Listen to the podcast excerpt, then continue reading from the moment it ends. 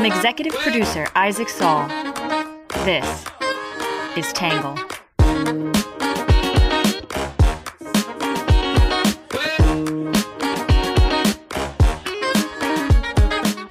Good morning, good afternoon, and good evening, and welcome to the Tangle Podcast, the place we get views from across the political spectrum. Some independent thinking without all that hysterical nonsense you find everywhere else. I'm your host, Isaac Saul, and I hope you had a great weekend. It was my birthday yesterday, and is my dad's birthday today, actually.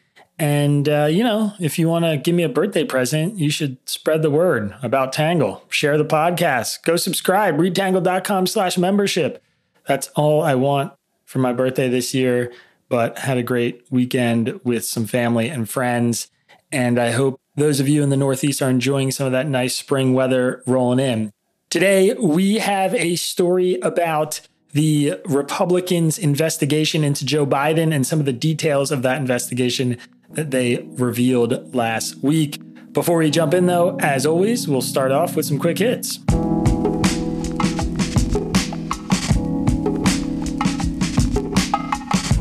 First up, Turkey's general election appears headed for a May 28th runoff. President Recep Tayyip Erdogan, who began serving as prime minister in 2003 and president in 2014, is one of Turkey's most powerful leaders ever. He's being challenged by Kemal Kılıçdaroğlu.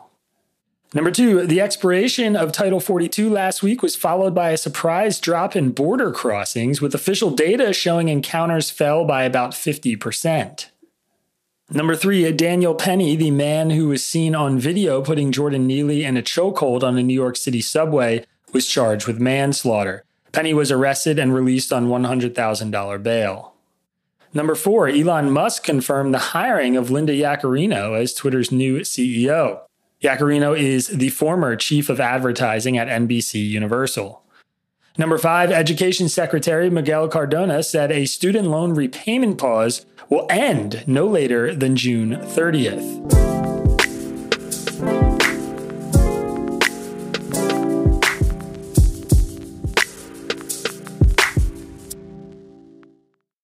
Republicans on the House Oversight Committee are digging deeper into President Biden and his family's business practices. Now, this comes as part of a probe into the family's financial dealings ahead of the 2020 election. The committee's chairman, Representative James Comer, released the latest accusations earlier today. Now, he accuses President Biden's son, Hunter, and several other family members of engaging in business with foreign nationals. House Republicans say that they have evidence that members of the, the Biden family received millions of dollars in payments from foreign entities in China and Romania. The Republican chairman of the House Oversight Committee, James Comer, releasing some of these details just moments ago. This committee is investigating President Biden and his family's shady business deals that capitalized on Joe Biden's public office and risked our country's national security. This committee has a duty to ask questions and pursue the facts no matter where they take us. Last week, the House Oversight Committee released an interim report saying it had unearthed evidence that Biden's family members, associates, and their related companies received more than $10 million from foreign entities. The alleged payments were made between 2015 and 2017 during and after President Biden's term as vice president. Oversight Committee Chair James Comer, the Republican from Kentucky, released the 36 page interim report, which was written by Republicans on the committee and accused Biden family members of using a complicated network of more than 20 companies and incremental payments over time to conceal large financial transactions. Hunter Biden, in particular, received millions from those foreign companies, including some with criminal ties. During a press conference on Wednesday, Comer spoke at length about payments from individuals in China and Romania. I don't think anyone in America who's watching C SPAN or any other network covering this would think that it's just a coincidence that nine Biden family members have received money for this influence peddling scheme, Comer said. We believe that the president has been involved in this from the very beginning, obviously. We're going to continue to look. Comer did not identify any direct or indirect payments to President Biden himself. He told reporters that they've gathered records subpoenaed from four banks so far, but believe transactions were passed through as many as 12. He said this was just the start of their investigation. House Republicans say the investigation will help them identify flaws in ethics and disclosure laws, allowing them to strengthen reporting requirements for elected official family members. On Twitter, White House spokesman Ian Sams says Comer offered no evidence of any wrongdoing by President Biden and countered that Republicans did not show any evidence his policy decisions were influenced by anything other than U.S. national interests. Sams accused Republicans of microwaving old debunked stuff. Comer and Republicans are also investigating the origins of the letter signed by 51 intelligence officials that cast doubt on news reports about Hunter Biden's laptop. House Republicans say they have interviewed a whistleblower from the IRS who's reporting preferential treatment of Hunter Biden in the investigation. Hunter Biden is currently being investigated by federal prosecutors for tax crimes and his business dealings overseas. Instead of redoing old investigations that found no evidence of wrongdoing by Mr. Biden, Representative Comer should do the same examination of the many entities of former President Trump and his family members, Abbe Lowell, who represents Hunter Biden, said in a statement. Today, we're going to examine some arguments from the right and the left about the 36 page report released by House Republicans on the transaction of foreign cash to the Biden family. Then I'll give you my take.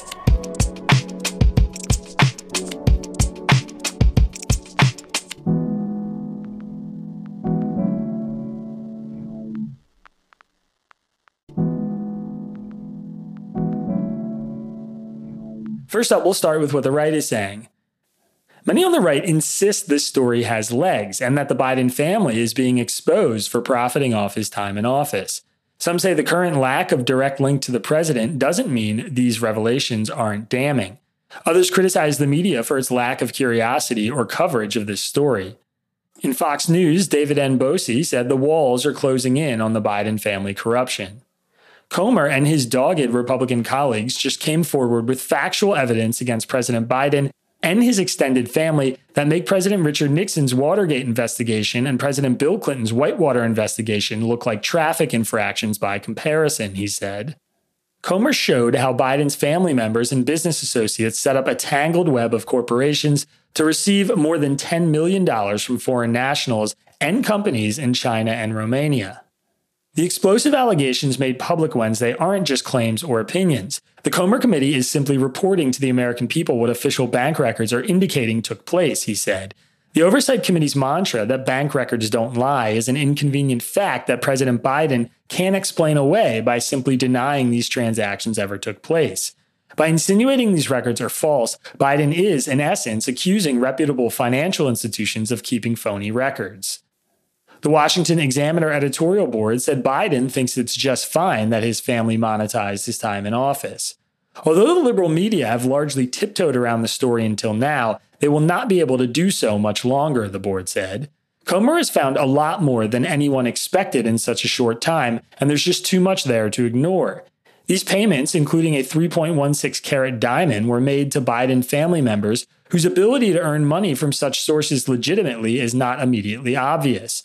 Comer did not present any records indicating the president himself personally received any money, nor was aware of the transactions, but even his staunchest defenders can't expect anyone to believe he didn't know about them. A classic form of corruption is to hire politicians' family members to lucrative do nothing jobs for which they are unqualified, and that's what this looks like. While the left is running an orchestrated campaign to persecute Clarence Thomas for receiving a few baubles from a close friend of many decades, the Biden family are literally pocketing millions in cash derived from foreign companies, including a hostile government with which Joe Biden must deal with as president. In The Hill, Jonathan Turley criticized the media blackout of the story.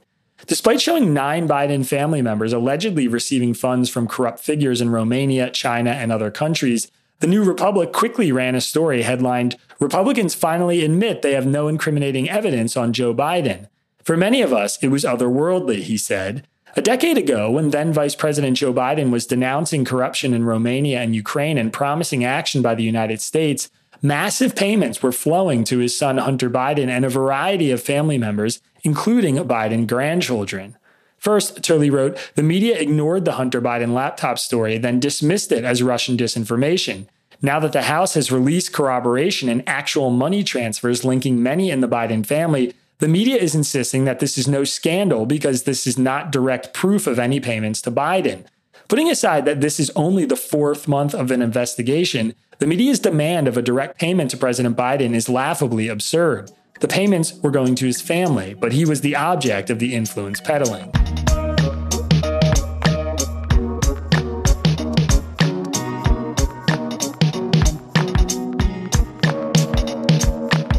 That is it for the right is saying, which brings us to what the left is saying. Many on the left say the claims are still a lot of hot air, and Republicans can't seem to pin anything on Biden. Some argue there is no evidence the president did anything illegal, and this amounts to a lot of innuendo and hypocrisy. Others say these payments deserve investigation, and just because they aren't illegal doesn't mean there isn't a story here. In the Washington Post, Eugene Robinson said the GOP has a whole lot of nothing on Joe Biden. Republicans who have been trying for years to prove that President Biden is somehow corrupt made a big show Wednesday of revealing their smear campaign to be a shameless, empty exercise in rumor and innuendo, Robinson said.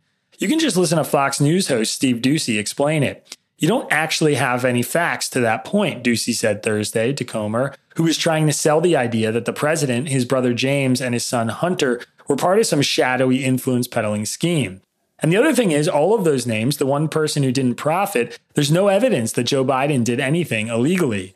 It wasn't the reaction Comer had hoped for, since he's been promising to dig up some kind of dirt on Biden, Robinson added.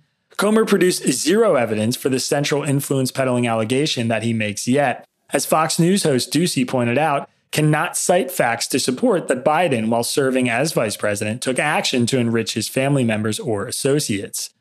In the Daily Beast, Matt Lewis said to investigate the Biden family corruption allegations wherever they may lead. We have long known that Hunter Biden, as well as Joe's brothers, Frank and James, cashed in on their famous father and brother, Lewis said. But this report ups the ante because it indicates that one, the scope of family who profited is larger, including even Hallie Biden, Beau Biden's widow, who is also linked to Hunter Biden. Two, the money came from foreign entities, including Chinese nationals and Romanian businessmen. And three, some of the payments occurred while Joe Biden was serving as vice president.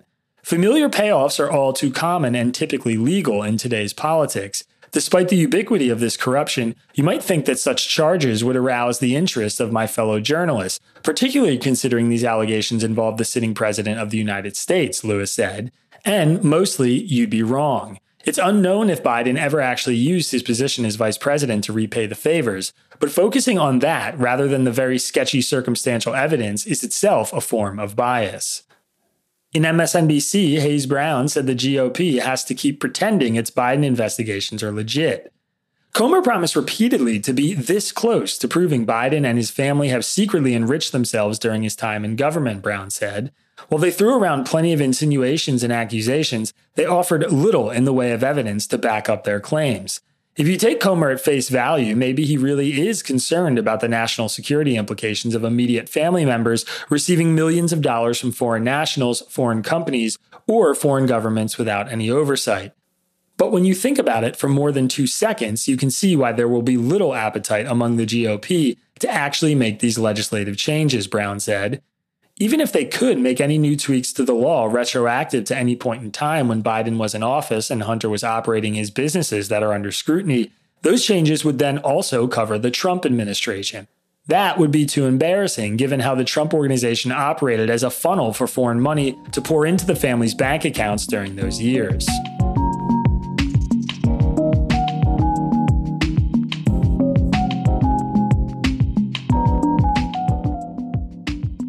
Right, that is it for the left and the right are saying, which brings us to my take. So there is clearly a lot of damning information here. Let's be clear about what we know so far. The House Oversight Committee is saying it has uncovered a labyrinth of bank transfers and wires that amount to more than $10 million going to the Biden family from foreign sources. Based on the structure of the transactions and the accounts receiving them, it's clear the recipients were trying to conceal their existence. It is also clear, based on the accounts the money was sent from, which were also complex layers of corporate entities, that the senders were likewise trying to conceal their existence.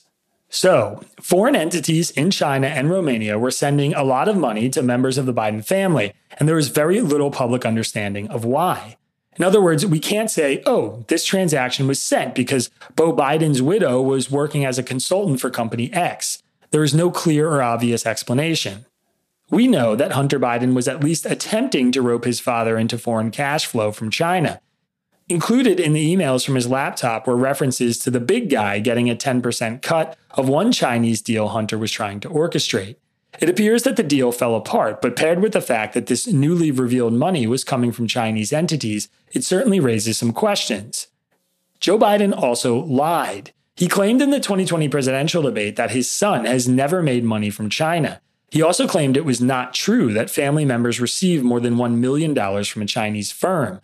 Both of those statements were false. When called out on these lies, aides to Biden told the New York Times that he was, quote, speaking colloquially and pushing back generally on claims he had been corrupted by Chinese money, which is one hell of a euphemism for falsely denying something or lying. All of this deserves investigating. As Matt Lewis said under what the left is saying, the fact that this is common doesn't change that. And it definitely doesn't mean this won't become a giant scandal. The ridiculous bar being set by outlets like the New York Times or the New Republic who apparently won't be convinced something shady is going on unless someone directly deposits money into Joe Biden's account, is laughable. A wire transfer to Biden labeled bribery is not the bar this story needs to clearly matter. What the president does have going for him is twofold. First, there's not yet any indication his policy efforts as president or vice president were influenced. Based on what we know right now, that story just doesn't add up. Generally speaking, Biden was criticizing Romania and China and Ukraine as corrupt regimes during his time in office, not making it easier for corruption to occur.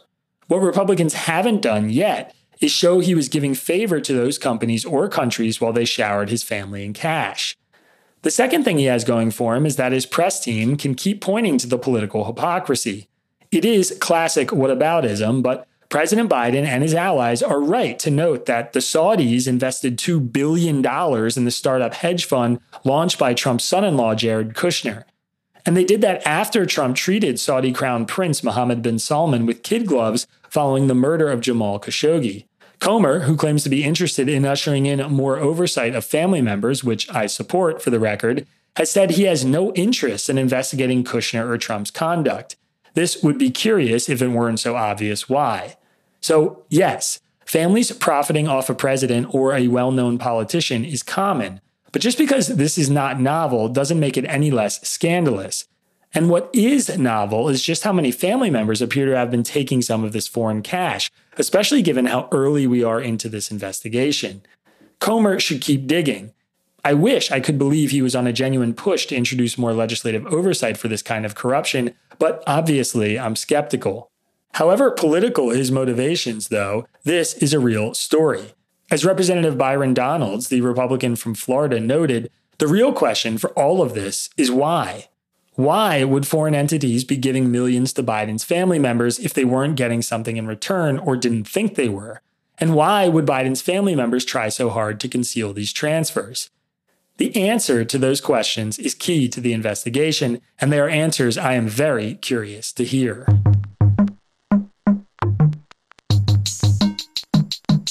All right, that is it for my take, which brings us to your questions answered. This one is from an anonymous reader in Corona, California, who said, Why do you say a wall won't work when it works everywhere else? It sure works in Israel. We need everything we can to keep our borders safe. It is so sad to see this administration destroying this great country. I'm 85 years old and I never thought I would live to see the USA being destroyed by our government. You say you try to walk the line on political stuff. While you are not a real lefty, you certainly favor the left point of view. Okay, so I'll respond to the accusation of bias the way I always do. The same newsletter you are saying revealed my favoritism for the lefty point of view drew a ton of criticism from people on the left saying I was parroting conservative talking points on immigration. Also, my positions are issue dependent, not party or tribe dependent. I find myself on both sides of the aisle every hour of every day, including today, when my position is much more aligned with the right than the left. As for the wall, first, I push back on the idea that Israel's walls are working. Israel is now a country completely surrounded with walls and fencing, and while they work in some places to deter illegal immigration, they also don't work in others. I would not trade the current situation Israel has with its neighbors for ours. Obviously, the roots of Israel's border violence are much deeper than immigration issues, but I'm not going to sit here and pretend erecting walls has somehow help bring stability to their country. Second, it is also not true that walls around the world have worked. In fact, the effects of border walls around the world are perhaps the best evidence that building one here would be a colossal waste of time and money. Globally, border walls have rerouted migrants, not stopped them. And along the way, they've pushed migrants to smugglers who circumvent detection and make it harder to catch them. Third, Trump completed 450 miles of border barrier, 18 to 30 foot steel barriers.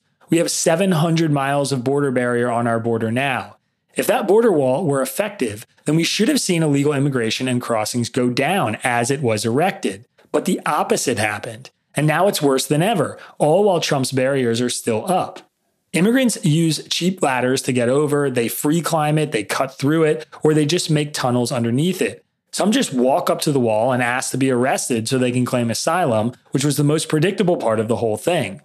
As I've written before, constructing a border wall also means destroying some of the most beautiful parts of the southwestern United States, allowing the government to seize privately owned land from people, and spending lots and lots of money to construct and upkeep such barriers. Simply put, our money would be much more effectively spent on more agents, technology, and enforcement.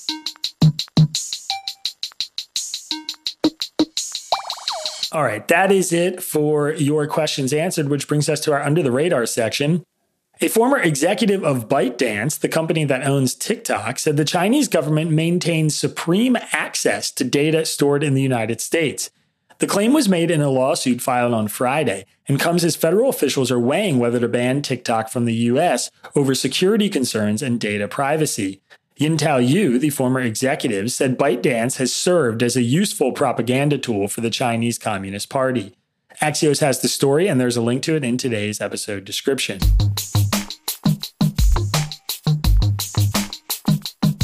All right, next up is our numbers section. The percentage of Americans who approve of the job President Biden is doing, according to a new Reuters Ipsos poll, is 40%. The percentage of voters who approve of Biden's handling of immigration is just 26%. The percentage of registered voters who said they preferred Congress focus on rising costs in healthcare rather than investigating the Biden administration is 63%, according to the public policy polling. The percentage of U.S. workers who are satisfied with their job, according to a new survey from the Conference Board, is 62.3%. It's the highest share since the survey began in 1987. The number of Ukrainians who have moved back to Ukraine after fleeing in the beginning of the war is now over 5 million. All right, and last but not least, our Have a Nice Day section. The world's oldest dog just celebrated his 31st birthday. A few weeks ago, the Guinness Book of World Records awarded a 23 year old Chihuahua living in Ohio recognition for being the oldest living dog in the world. But shortly after, a Portuguese family came forward with evidence that their dog, Bobby, was much older, having a birthday of May 11, 1992. Not only did Bobby get crowned the oldest living dog, he got crowned the oldest dog ever on record, beating out a 29 year old Australian cattle dog who died in 1939. Bobby is a purebred, and I'm going to butcher this, Rafeiro do Alentejo, which is a kind of Portuguese livestock guardian dog. The secret, according to his family, Bobby eats human food and drinks a half liter of water a day. He's never been on a leash and spent his entire life far from the cities. Euro News has the story, and there's a link to it in today's episode description. All right, everybody, that is it for today's podcast. As always, if you want to support our work, please go to readtangle.com and consider becoming a member. And don't forget, it was just my birthday, so that'd be a great birthday present for me is a Tangle membership. We'll be right back here at the same time tomorrow. Have a good one. Peace. Our podcast is written by me, Isaac Saul, and edited by Jon Lall. Our script is edited by Ari Weitzman, Bailey Saul, and Sean Brady. The logo for our podcast was designed by Magdalena Bokowa, who's also our social media manager. Music for the podcast was produced by Diet75. For more on Tangle, please go to readtangle.com and check out our website.